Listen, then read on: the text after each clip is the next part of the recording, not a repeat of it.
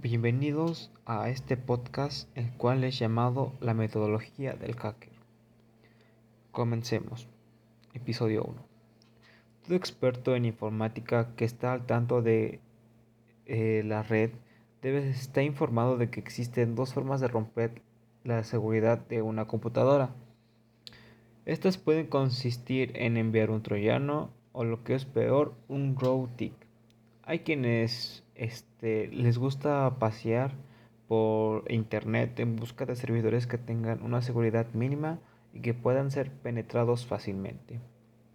Existen varias técnicas de hackeo, pero la mejor es el marcarse una meta y alcanzarla cumpliendo los objetivos que se proponga dicho hacker.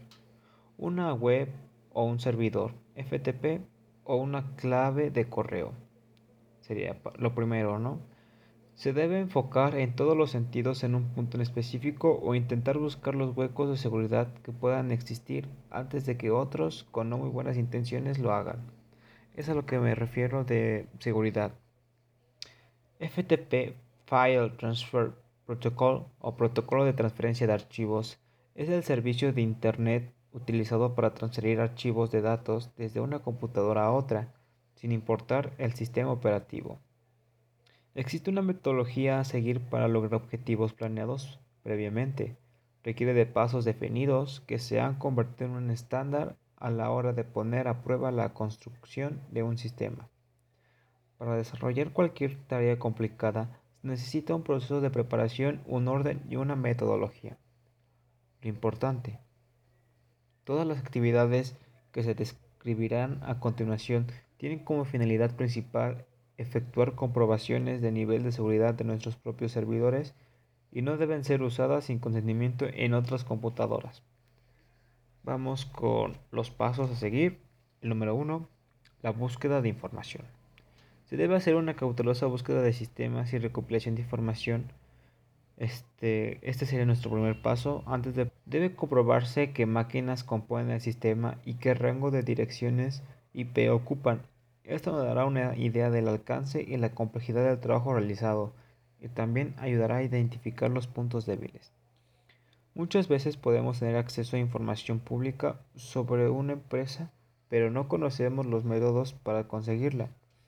La base de datos del NIC, Network Information Center, donde se almacenan los datos de las personas o las empresas que han comprado un dominio de tipo .com, .mx, .net, etc.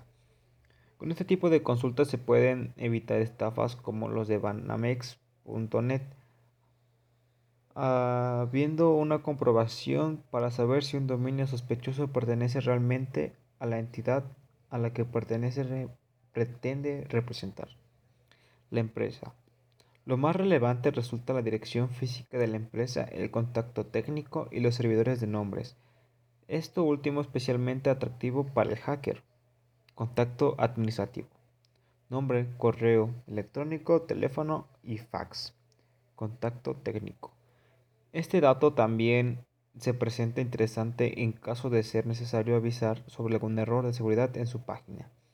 Aquí se puede evitar Aquí se puede consultar su correo electrónico, nombre telefónico, etc.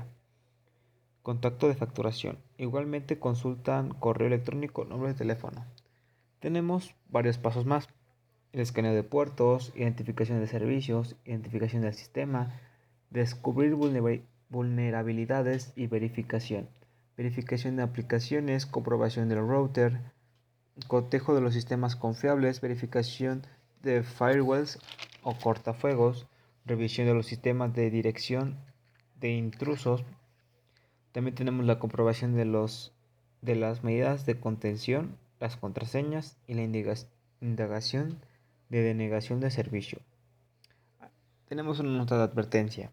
Nota de advertencia. Es necesario completar todos los pasos para poder sentirse seguro. Haber encontrado un camino alterno para entrar en el sistema no significa que sea el único. Esto es importante porque debemos recordar que no todas tienen, todas las personas no tienen buenas intenciones.